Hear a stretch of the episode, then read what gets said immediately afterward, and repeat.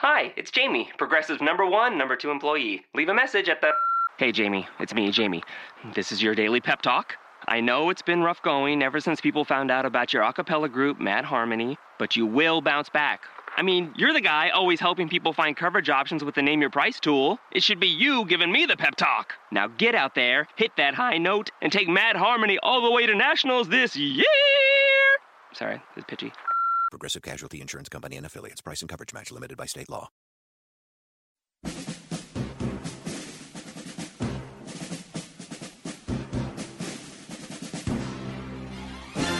You are Locked On the NBA, part of the Locked On Podcast Network.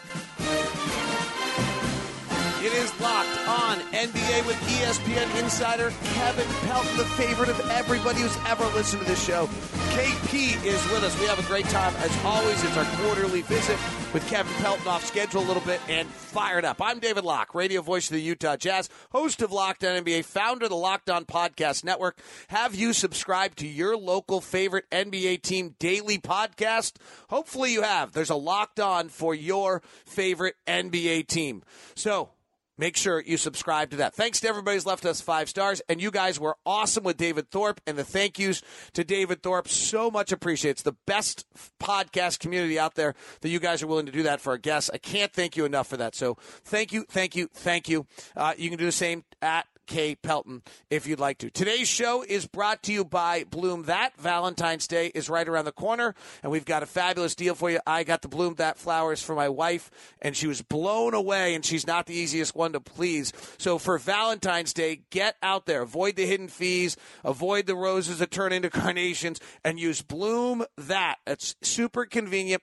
Go to bloomthat.com slash locked, and I'll get you a great deal. If you want to just do it now, you can find out. I'll tell you more about them uh, coming up on the program as well. And Indochino, the made to measure suits and shirts that I have become such a fan of, looking so much better than the uh, off the rack stuff that just doesn't quite fit. And I, I think about it, I'm not even that unnaturally a size guy. That's what makes Indochino so fabulous is the detailed measurements they go to, and they've got a super deal for you as well. Indochino, all premium Indochino suits for just three 89 if you use the promo code locked. So Indochino.com entering locked at checkout. Let's get to it. Kevin Pelton and I will talk trade deadlines.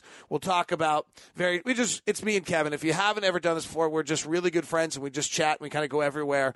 Uh, there were some minor technical issues. I'm in New Orleans. The tornadoes come through. The internet coverage is weird. I'm a little hollow. I tried to fix Kevin more than anything else to make sure he sounded best. So uh, I hope that's not too cumbersome for you. So uh, please support our sponsors, whether it's bloomthat.com slash locked or Indochino promo code locked. In the meantime, here's Kevin, and any thank yous to him are much, much appreciated.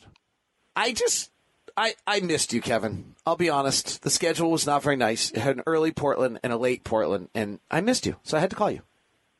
Well, we're supposed to do this what quarterly, and, and I think we're off schedule at this point. We're well beyond the actual midpoint of the season. Um, yeah, well, I, I don't, I. Can we talk about this for a second? I I kind of like the dead sprint post All Star break, but I think it ruins the trade deadline. Because of the fact that there's no time for teams to practice with guys that they have acquired at the trade deadline. Right. I'm not like I'm not I'm not convinced. Yeah, if you go get a guy with 23 games left, like, and you have any other type of other injury, then you never find out what works. Yeah, I mean, I think this gets to uh, the larger point of, of why trades aren't the panacea that they've sometimes become seen to be. Like any anytime you know a team is struggling or something goes wrong, the immediate response is let's go to the trade machine and figure out what we can do to solve this.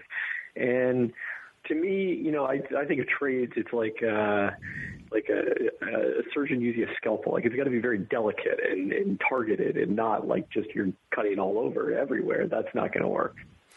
And and so how we all hear we're going to hear about Rasheed Wallace for the next you know few weeks, right? That's the that's the ultimate trade that works so perfectly for Detroit. I mean, it was only you know probably 15 years ago now.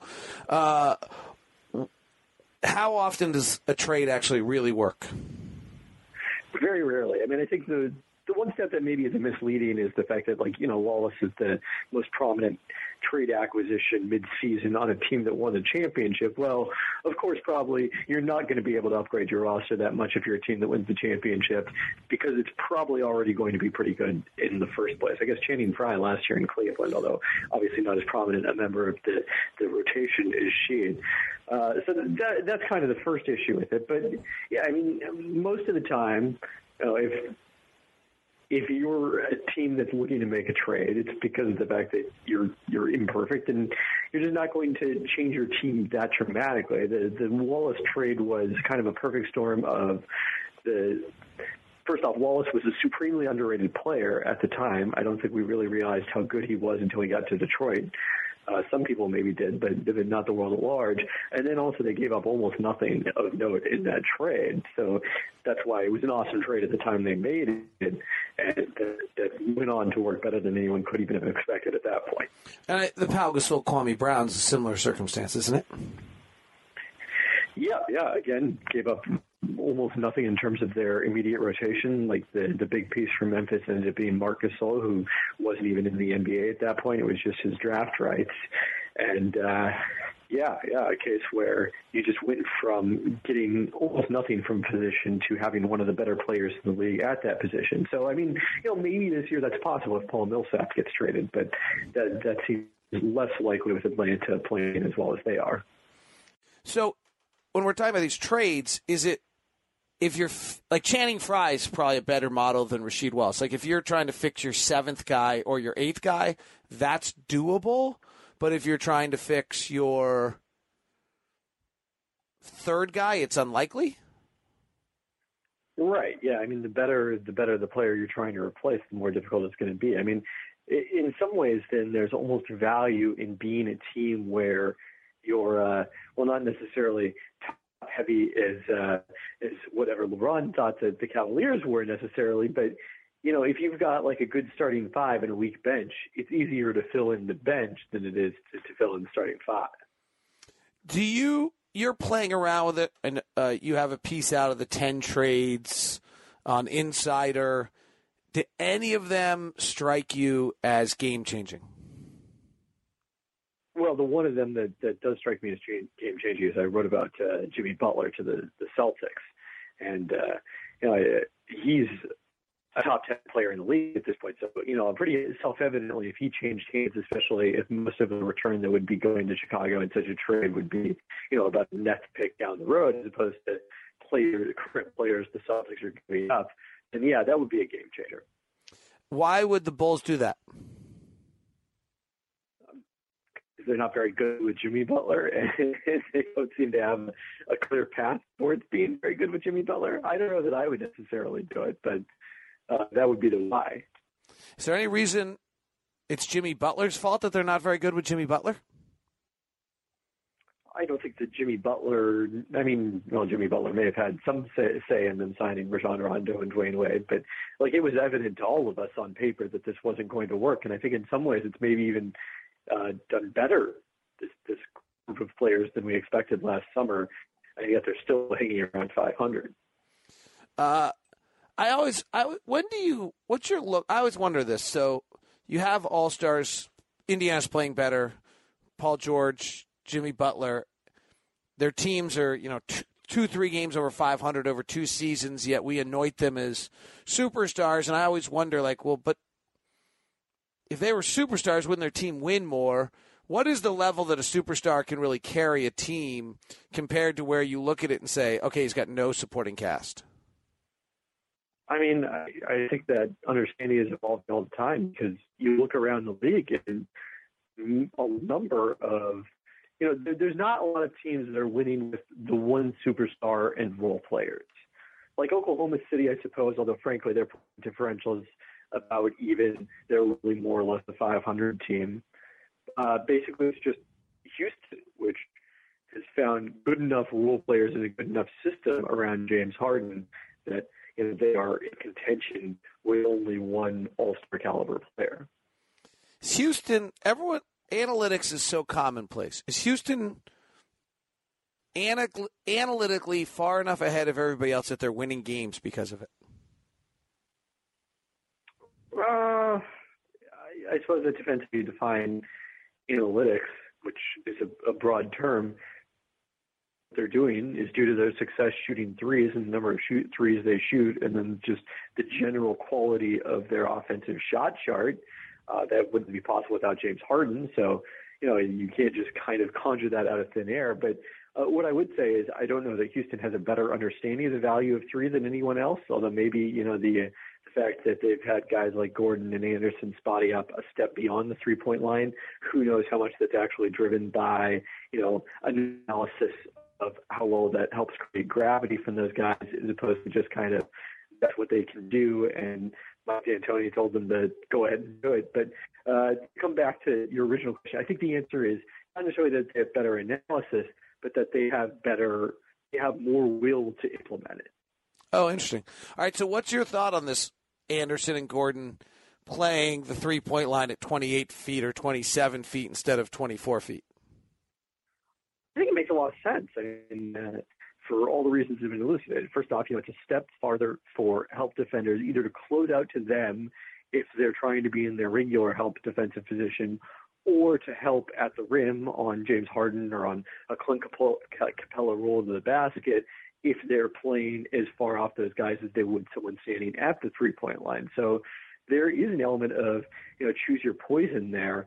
Uh, I remember you know Kyle Korver doing that a lot in the, against the Indiana Pacers in that first round series that the Hawks as an eight took the Pacers who were the one seed that year the full seven games and then it really you know it seemed like oh okay this might be the new NBA trend and then really no one did it on a consistent basis until now and uh, so I think it makes a lot of sense. The other interesting aspect of it is I mean if you look at shooting percentages they don't drop off that much by distance now, maybe there's something magical about beyond 25 feet that it uh, it becomes more difficult to shoot accurately there just inherently. But it seems to me that probably the reason it isn't that shots you know from that range have typically not been as accurate is just because guys don't practice from there. And if you start practicing from there, you'll probably be able to make from there, and uh, then you'll you, at a similar rate that you could from right on the line, and then you've created some new problems for the defense. I'm pretty fascinated by this conversation. I'm going to look at it from a defensive standpoint in a second. But let me tell you a little bit more about Bloom that. First off, they're just great. They sent them out to me as a sample. My wife was blown away. They arrived right on my wife's birthday, so it looked like I was a genius and then she realized that that's that they were for a sponsorship. But I was really really impressed and when I found out more about Bloom that I found out why. And the reason is because the flowers are picked right before you order them, so they last usually about a week longer than anyone else. They're arranged by a designer, not on a factory line. All the flowers are out in San Francisco. It's super convenient. Bloom that, B L O O M T H A T dot com slash locked. And they takes less than two minutes to order. Valentine's Day is just a few days away. I've got an exclusive order for you so you don't screw that up. I'm really impressed by the product, but now I'm going to make it even better. You get a vase for free that's usually $15. You get the best price on gorgeous bouquet, just picked, hand designed. I promise you. They're Instagram ready, frankly. They're that nice. And we're going to give you 15% off their lowest price. So go to bloomthat.com slash locked. Premium vase, 15% discount Trust me, you're going to be so excited that you did not screw up Valentine's Day when you use Bloom That. Bloom That dot com slash locked. B L O O M T H A T dot com slash locked. I don't know if this is because I spend time around one of the top three defenses in the NBA all the time, but I'm thinking about this really from a defensive standpoint. And that extra f- step or two is a big deal. Like the whole concept of so many of these defenses is to overshift, knowing you can get back to the shooter. Well, if the shooter's right. two steps further away, you can't get back to the shooter. Or if you do get back to the shooter, you know maybe you're not able to close out under, under control. It's a much more aggressive closeout, which leaves you vulnerable to getting pump faked into a shooting foul or into getting pump faked and then you know reset. The other is just if you're spotting up from 26 instead of 23, you can do the one dribble pull up after the pump fake and still have it be a three as opposed to having to do the side step that like Steph Curry and Klay Thompson have perfected. This is going to be commonplace within how long? I don't know. I mean, sometimes takes like I said, I thought it might happen with Korver. Now the fact that this is more, you know, this was kind of more random. This is more of a uh, strategic tactic, like something that Rockets are doing every game, and their success with it is much more obvious even than the Pacers' success was then, or the the Hawks' success was then.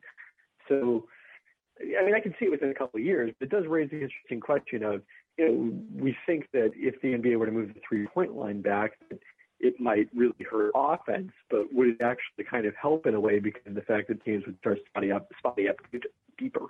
I think I think it's going to help. The, I think it would help offense. I think this. I think this trend. I think the key. There's two keys to this entire thing. One is that the percentages probably don't drop nearly at all once teams get used to it, and the second thing is it blows up entire defensive schemes because guys are already traveling so much distance on defense, but they've got figured it out that if you make it further, uh, it's it's the same. It's why the corner three is only seven percent of shots. Right, you can get to that. It's closer, so right. you can get to it. Right, and that's the interesting thing is, is three point attempts have exploded. Like corner threes have gone up a little, but it's really the above the break threes that have exploded because the fact that it's a lot easier to generate more of those. Uh, as an offense as opposed to just what the defense is going to allow. Um, have we talked? Did, we talk on an earlier podcast about the uh, the Steve Shea and uh, Chris Baker analysis of three point defense that came out in the preseason? No, we just talked earlier when you didn't think three point shots were going to go over thirty percent. Oh, I'm sorry. Did I say that out loud? I did. Um, I'm sorry. Was that from the earlier podcast? That was. We did not. I'm sorry. That was that was an unfair cheap shot by a host. But there's so very few times that I'm right and you're not that I had to point that out. So I just had to drop that into the podcast. Okay, what was this analysis that I don't recall? So they were using SportVU data. I think it was from the 2014-15 season, not from last season, because the the SportVU public data spout got turned off midway through last season. And basically, what they asked they've done a, they've used this the SportVU data to track a lot of things about kind of the shape of an offense, the the gravity these gravity type concepts at the team level as opposed to at the individual level.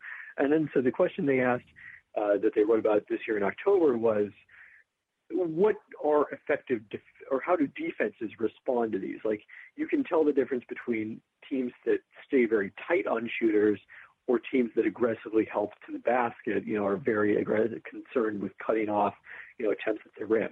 And uh, it makes sense, you know, the, their analysis of this, like Portland, for example, is a team that we know really, really likes to protect the paint. And they don't want to give up threes. Uh, they'd rather give up, you know, mid-range chews as a result of this.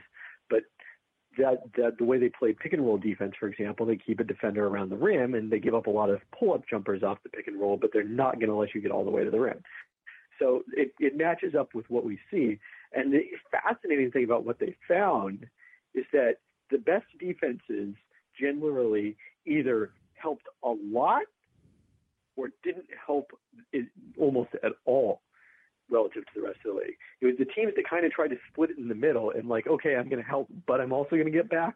Those were the teams that weren't as good defensively. Well, we might have talked about this that you've got to completely commit a little bit.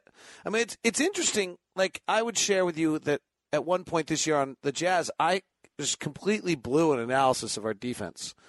Where the Jazz, I think, are number one in the league at not allowing a three. They're number one in the league at not allowing a corner three. And at one point, I kind of criticized them for the fact they were 29th in the league in allowing shots in the restricted area. Like, you know, the shots have to come up from somewhere if you're not forcing turnovers. right.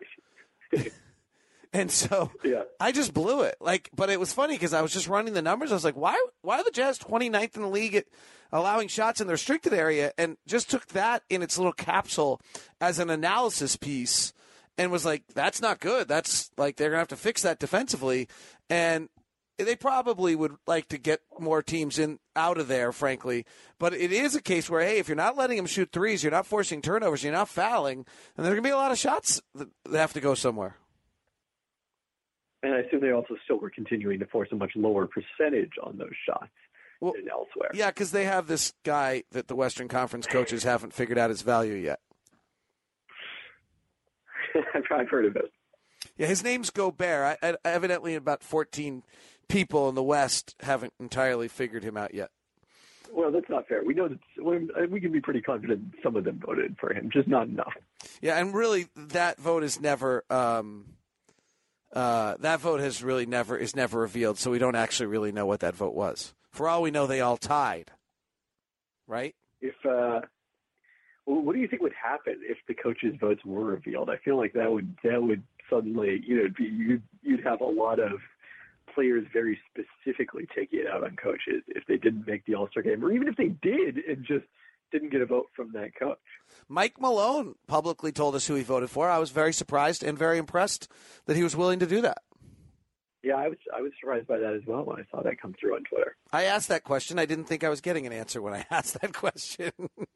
but you might as well ask it, right? Right. The worst they can say is no.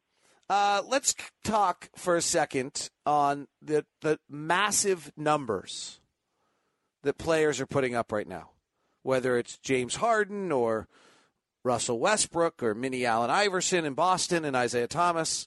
What is there anything where this is like the home run era and these have lost some value? What's your feeling on the massive numbers that are going on? Yeah, I mean, I think anytime that you have so many guys doing something uh, it, it becomes a little less valuable. Each of them doing it. It's the uh, we we might have talked about this on the podcast earlier this year too, because I was kind of obsessed with it for a while. But uh, it's the paradox of skill, where is the skill of everyone gets better, it's harder to stand out. So you know if if several individuals are doing these amazing things, then it's not as amazing as like one individual doing amazing things. Um, but you know, Danny Chau had a good piece on this last week on the Ringer. The the first part of it is obviously just the pace of play being uh, accelerating so much in the last couple of seasons. Well, you know, we're talking a lot here about per game stats, uh, the triple double in particular, and you know the point assist uh, combinations that Harden is throwing up. Like those are very directly tied to pace of play. The more the more possessions there are, the more chances you have to get rebounds and assists. So, you know, that's that's a driving factor. But then the other the other interesting part of it is even if you look at the advanced stats uh, per possess on a per possession basis, guys are carrying a heavier, heavier load more efficiently on offense than we've ever seen before. And I don't really have a good answer of why that's just happened in the last couple of years because people will obviously point to, you know, the rules changes, improved floor spacing, et cetera, et cetera. But these are the things that have been going on, you know, to some extent for a decade here. I guess you can you can throw in the fact that the league is more efficient now than almost ever before into that category as well. Why has it all of a sudden come together now? I don't have a good answer for that. Well, I actually think this is back to a little bit of analytics. Like I just think there's a little bit of a realization that your best players are a lot better than your other guys, and so give them the ball. Yeah, and the interesting thing is that there hasn't been a way to counter that defensively because at the same time you have to know the same thing on defense, which is that you know if we can take away the opponent's best player, it's much more important too. But if you double team, it gives up a three, and now with the rise of three point shooting, that's more painful than if you're just giving up a mid range two. Right. And there's yeah, the change. I mean that's that's yeah, that's probably a big part of it. Uh, what is your thoughts on what Isaiah Thomas is doing? I know this is your guy, so. It, not only is this my guy, it's also the topic of Thursday's column on ESPN Insider. So I, I, I, I haven't done the analysis yet, so I'm not sure entirely how much to answer. What's your just watching it day to day? You watched him in college. I believe your numbers said he was going to be good, right? Uh, his numbers were his projections were fairly blasé coming out of UW, partially because you know his first couple of years he was splitting time on the ball. He was really more of a shooting guard at, at UW most of the time than he was a point guard. And uh, it was only after Abdul Gaddy tore his ACL his junior year that he really full time became a point guard and, and kind of everyone saw what he could do in that role. Uh, I, you know, I thought he would be an NBA player. I thought he'd be like a high cal- caliber reserve. Uh, I never, never, ever imagined that he might be doing what he's doing now if the and what is and then go back to where we start. What what is your take on what he what he's doing, and is it Allen Iverson? I mean, I know you haven't done all your work on it yet, so just give me the people can read your full take on the Thursday Insider column, but just your kind of what are you anticipating that your thoughts are as you head into this? I mean, I think he's he's able to he's like we talked about, been able to carry a high volume offensively more efficiently than probably any short player in NBA history. It's really awesome, by the way. But it also might be there's more space on the floor. It might be a product of everything we just talked about. There's more space on the floor than there's ever been, so your size while size defensively probably matters more than ever, size offensively may not matter as much. And uh, you know, if you look at why Isaiah is able to do this this year, I mean, I think a lot of it has to do with Al Horford. And, you know, you run a Isaiah Thomas, Al Horford pick and pop, as the Celtics regularly do late in games. Like you have to choose between giving up an open three to Al Horford, which he's not hitting quite at the same rate this year, but defenses are still reluctant to do, or Isaiah is going to have a clear path, more or less, to the basket. By the way, we had the whole five out versus two bigs discussion.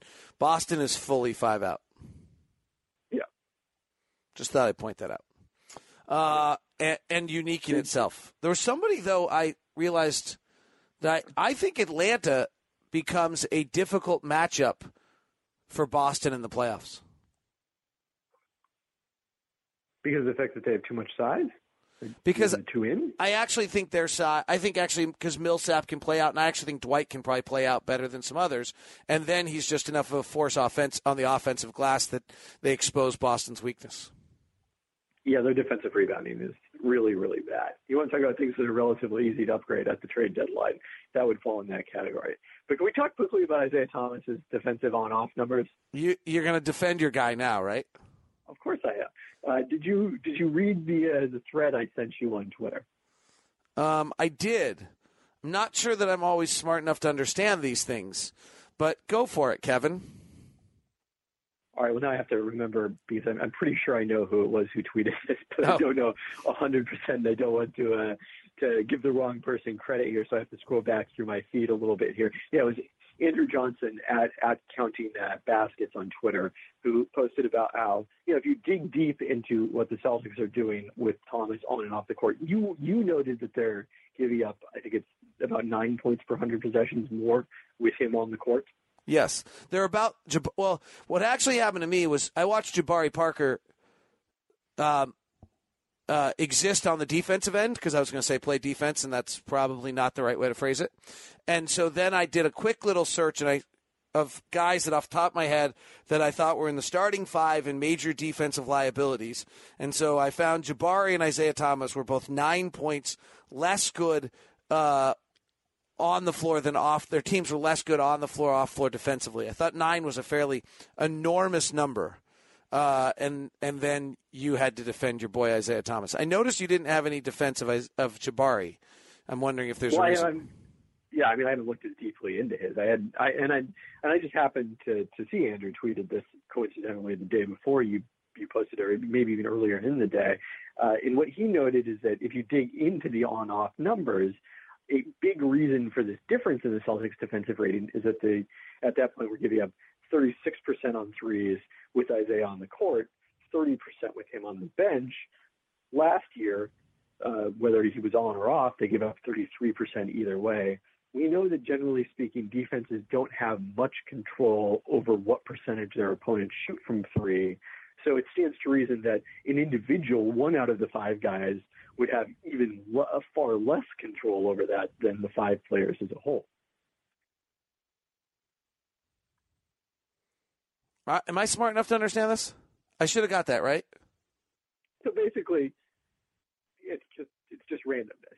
Like some of the threes are going in, three more threes are going in when Isaiah's on the court than there are when he's on the bench. But it's not actually something that reflects his ability, which is you know obviously the limitation of plus minus as a whole, which is that you don't know that just because there's a difference with one guy on the court as opposed to off the court, that it's actually because of he, something he's doing, as opposed to all the other factors that go into, you know, what happens in a game of basketball. All right, before I take this in a different direction and take it to the coffee I have every morning with uh, a coach, uh, with Kevin, let me tell you about Indochino. Uh, Indochino is made to measure suits rather than having this generic off the rack thing just draped all over you. Uh, I've used Indochino for uh, all sorts of my new clothes, and I love it. Uh, I have two shirts that I, are just fabulous. It's a really cool experience. You can visit the showroom, or you can go to Indochino.com. You pick your fabric, customized lapels, submit, and then you go through. You think you're done, and you're like, "Well, how do they know who I am?" And then you go through this very detailed measurement everything your bicep your chest your all everything aspect and now you have your custom made to measure suit and they just fit so much better. They make you look so much better than having something draped over the top of you. And frankly, unless you're different, I, I care how I look. I, I, I, I got to admit it, I'm a little vain on these things. So Indochino is the answer. Indochino.com. And then when you check out, use the promo code LOCKED. It will give you $389 for any Indochino premium suit. That's 50% off the regular price for a made to measure suit. And it's free shipping. Indochino.com. Promo code LOCKED. I, I'm, I'm telling you, it's a really cool experience to be able to have access to what you see with those guys who just make so much gooples and gobbles of money are able to do with their custom suit. This is your way of being able to look that good without paying that price. Indochino.com. Use the promo code LOCKED. Okay, so, so this builds a little bit. This builds a little bit to a coffee conversation. I go to coffee every morning with one of our coaches, and today's coffee conversation was how much do you coach to have the right thing happen on the floor rather than the right result? So, in other words, if we're uh, talking about the Jazz, if the Jazz are the number one team in the league at preventing corner threes and number one team preventing three point shots, uh, or even if you think about it offensively, like the Jazz recently have taken, I think, something crazy like 12% of their shots as corner threes. Like, do you just decide, wow, we're doing things right at that point, or does the ball have to go in the net for you to decide that what you're doing is correct? So, what was the answer? It's interesting because, well, it was obviously a very long conversation um, over a second espresso by the time we were done. Uh, a little bit of it is he, he brought up a good point. Do I? He asked, "Do I have somebody on the team they're leaving?" Right. So is there a point here where we can skew our numbers because we have a non-shooter who they're letting have a corner three every time? Right. Which was a pretty good question. Which was a really, you know, that's why you bring up things as a stats guy, and then the coach says that, and then you stumble around and nibble on your muffin and try to come up with a follow up. Um, and I, at, at which point I said, "Do you really?" Our scheme then then we it re- ventured into a conversation about whether schemes are specific enough to do that. So, um, you know, on a corner three, or and then are there particular parts of an offense where you know you're executing perfectly? And that was then he kind of said, "Hey, if we're getting shots at the rim." Consistently, night in and night out against different defenses, pretty universally, they're trying to take away the rim. Right. So that was I I feel like I feel like coaches tend, generally speaking, to coach much more to process than results, and that a lot of times what we discover using statistical analysis confirms that kind of coaching wisdom. Like you know, we talked extensively last spring about the make or miss league, which has been a coaching cliche for decades, and it turns out to be completely accurate when you look at the numbers. Uh, I mean, I think the one thing I'd say is at some point you kind of you probably need the results because of the fact that that's how you validate that something is a good process. But it might take a long time to get there, and I think people tend to underestimate how much randomness there is, you know, in, player performance and team performance and all these things. Like it's it's very easy to underestimate that. Uh, I've been rereading uh, Daniel Kahneman's Thinking Fast and Slow, and like the original you know, genesis of Kahneman's research with the late Amos Tversky that eventually won Kahneman a Nobel Prize was they were trying to understand why even like people who were trained in statistics, like Kahneman himself, were using too small sample sizes in their studies and getting bad results, is uh, it, bad, uh, unreplicable results. And it's because even though they knew the importance of sample size, they still didn't weight it heavily enough. That's interesting. That's really interesting. Um, all right, so you wrote a piece. I'm moving.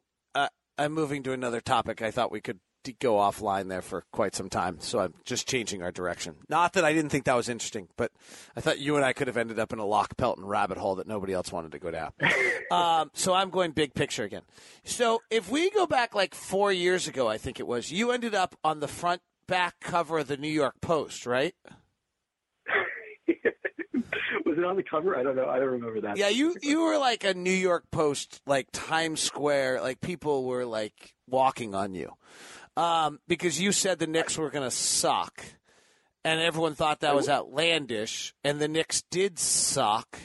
Had the Knicks had you on staff at that point, and you had told them you're going to suck, and we probably should start rebuilding now, would all of their problems that they're embarking upon now be fixed? well, first off, their problems go a lot bigger than than any one decision or uh, any any like one general course of direction, which is why it's probably going to take it.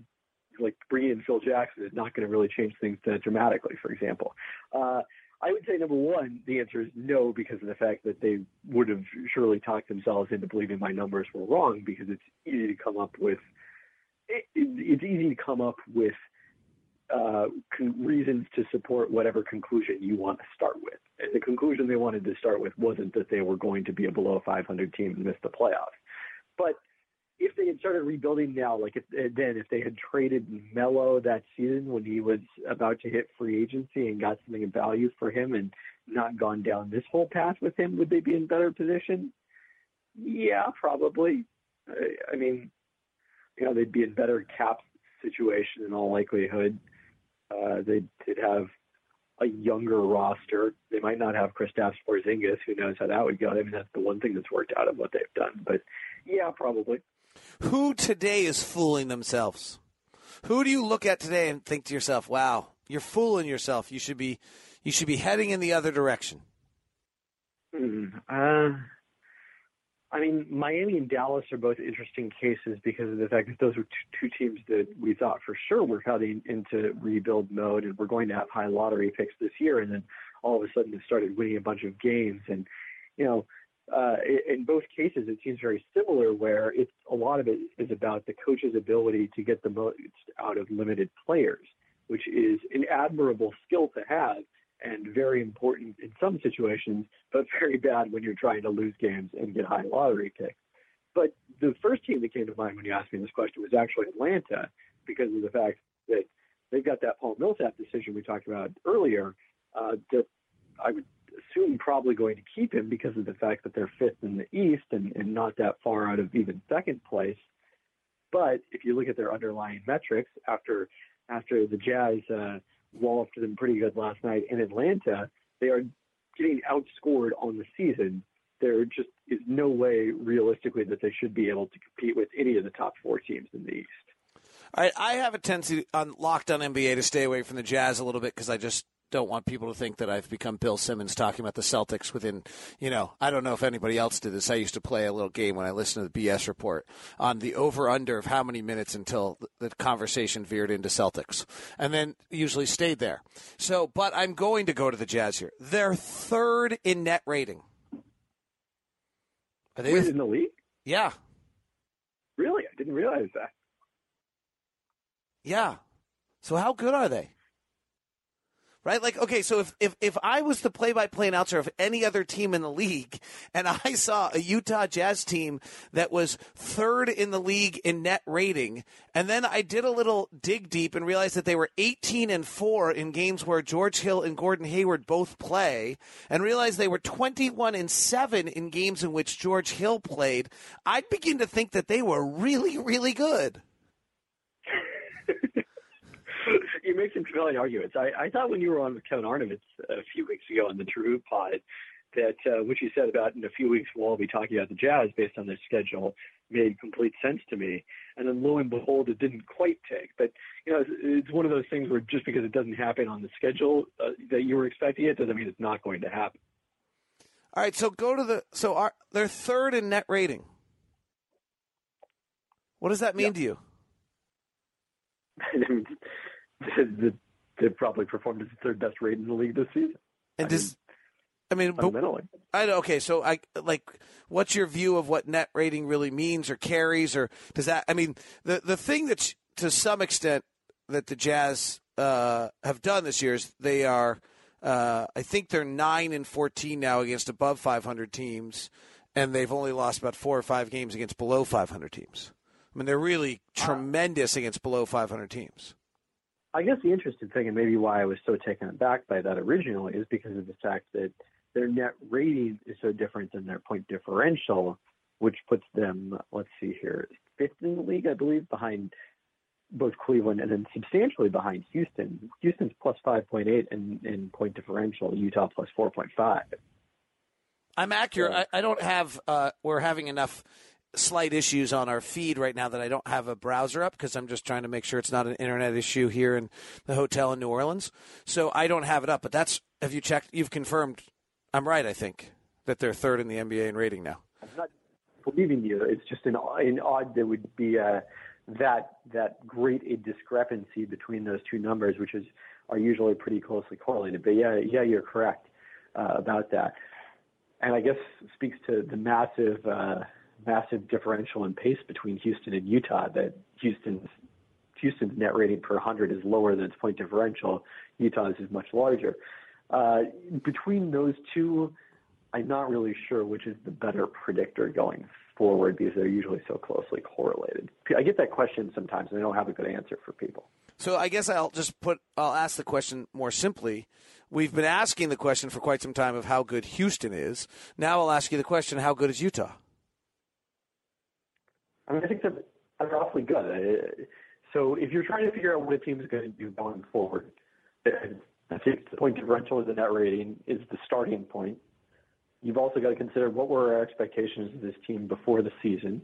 And in that case, we probably had Utah ahead of Houston, uh, certainly not ahead of, you know, the Clippers or, or Cleveland or even Boston and, and maybe Toronto in the East. But you had had had them pretty high. Then the, the last part of it would naturally be injuries, and Utah has lost as much to injury as almost anyone in the league, uh, even if not quite as much in the last month or so here. So uh, when you combine those three factors, I, I think there's there is a pretty reasonable case that you know you know the Clippers might be the third best team in the West going forward uh, when they get to full strength with Chris Paul, but that Utah is going to win the third most games the rest of the season because Chris Paul is injured. What is your take on where the Clippers are right now? I had the scout on my last podcast. He said they got to trade Blake. I mean, I think if there was a good Blake Griffin deal out there, I would probably do it. And what's your thought on that? Why? Uh, just because, you know, he's I don't think I'm going to want to pay his next contract, given you know the the fact that he's probably going to be in the decline phase, his injury history, and the size of that contract, all very worrisome. Uh, and you know the other thing is that's probably your your best way to get multiple pieces for one player. Like they're, they're actually talking about the opposite thing if you believe they're in the Carmelo Anthony discussion where you know it'd be trading multiple pieces for one guy, which is funny for the Clippers because for years they've you know been so short in trying to get multiple, trying to add more pieces, not fewer.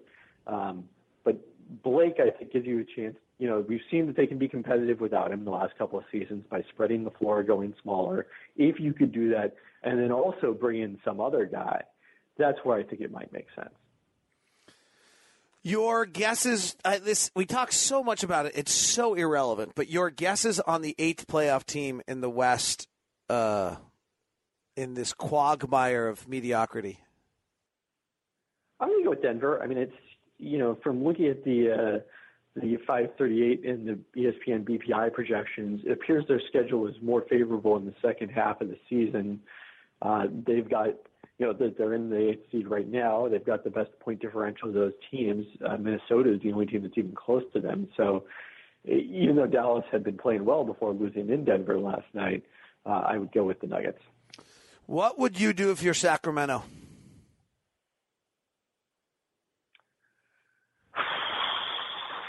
Did not be Sacramento. uh, choose not to be Sacramento. I, I, I. Are, are you are you saying you would? Cho- are you making a larger statement there about their location, or just? Um, No, no, that is not a statement about their, their location. That's a statement about the location of their franchise in in basketball terms. Uh, I because I don't think there's like an obvious path forward. Like, you know, I, if they re-sign Boogie, extend Boogie, like that makes sense because Boogie is such an incredibly talented player. But I don't see how they get better with him. And if they trade him, I don't know that they're going to get good enough to really set them out up to have like a great future. Like, would the is is they start their rebuilds? Would you take the Kings over the Nuggets? No, obviously not. Would you take the Kings over the Timberwolves' young talent? No, almost certainly not. I mean, they wait, wait, wait, wait, wait, wait, wait, wait! I gotta jump in here. This is where I think this whole conversation is totally flawed, because I think this is a simple. And I heard that Vlade said they're not trading him under any circumstance, and maybe he's posturing. Who knows? But I feel like this is a really simple discussion. If I, I think most of this league is incredibly complicated with a 12 different layers to it. And if we're sitting in a front office, I feel like all of us would get really quiet right? You've actually done it. You've you've been in front office meetings. But I think most of us who are opinionated, if we were in a front office meeting and suddenly had to stand up in front of our 12 coworkers with all of our asses on the line, I think most of us would get quiet. I think the Sacramento situation gets down to one simple question. Do you believe that DeMarcus Cousins will become a different person than he has been for the first whatever 7 years of his career in Sacramento? Probably not. No. then it's a it's a no brainer.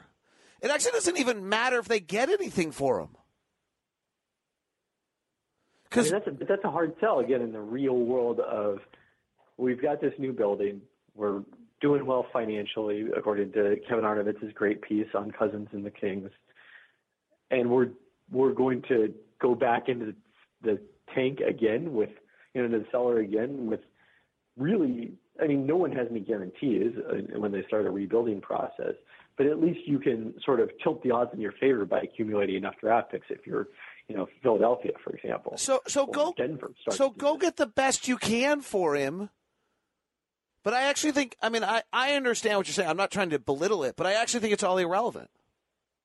Because frankly, I you haven't won thirty. You haven't won thirty games with him, and if he's not going to You could win- change, then it does. Then you might as You well. 50 games without him. You've got a chance. You have no chance right now. I, I do recall one of my favorite all-time quotes is uh, when Bob Whitsitt took over in Seattle as GM, ironically coming from the Kings.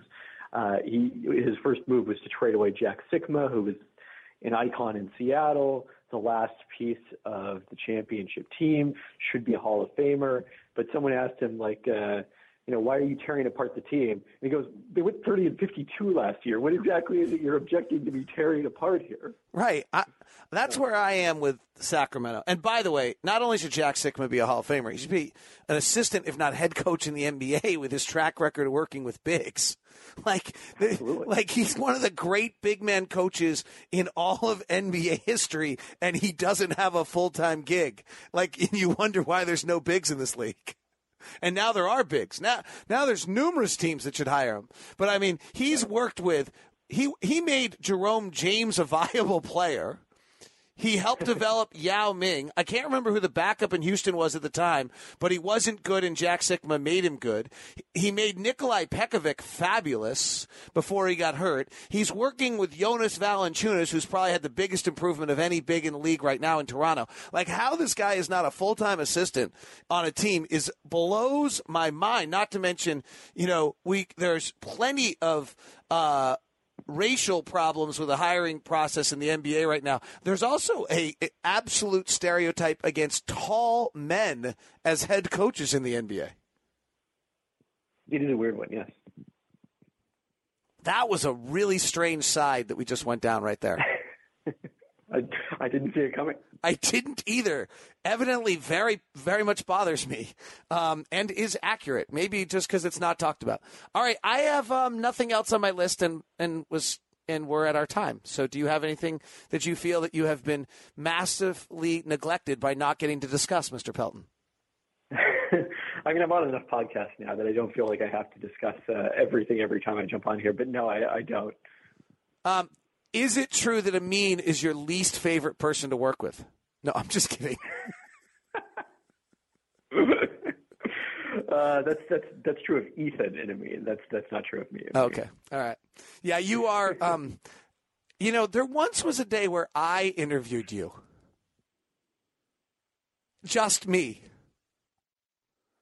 Now, hundreds.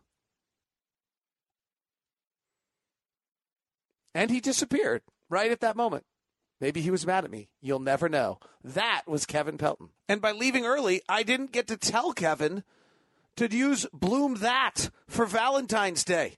That's right. Remember, Valentine's Day is just a few days away, so it's let's not screw it up, guys. Super convenient, less than two minutes. Beautiful handcrafted flowers that aren't cut until you make the order.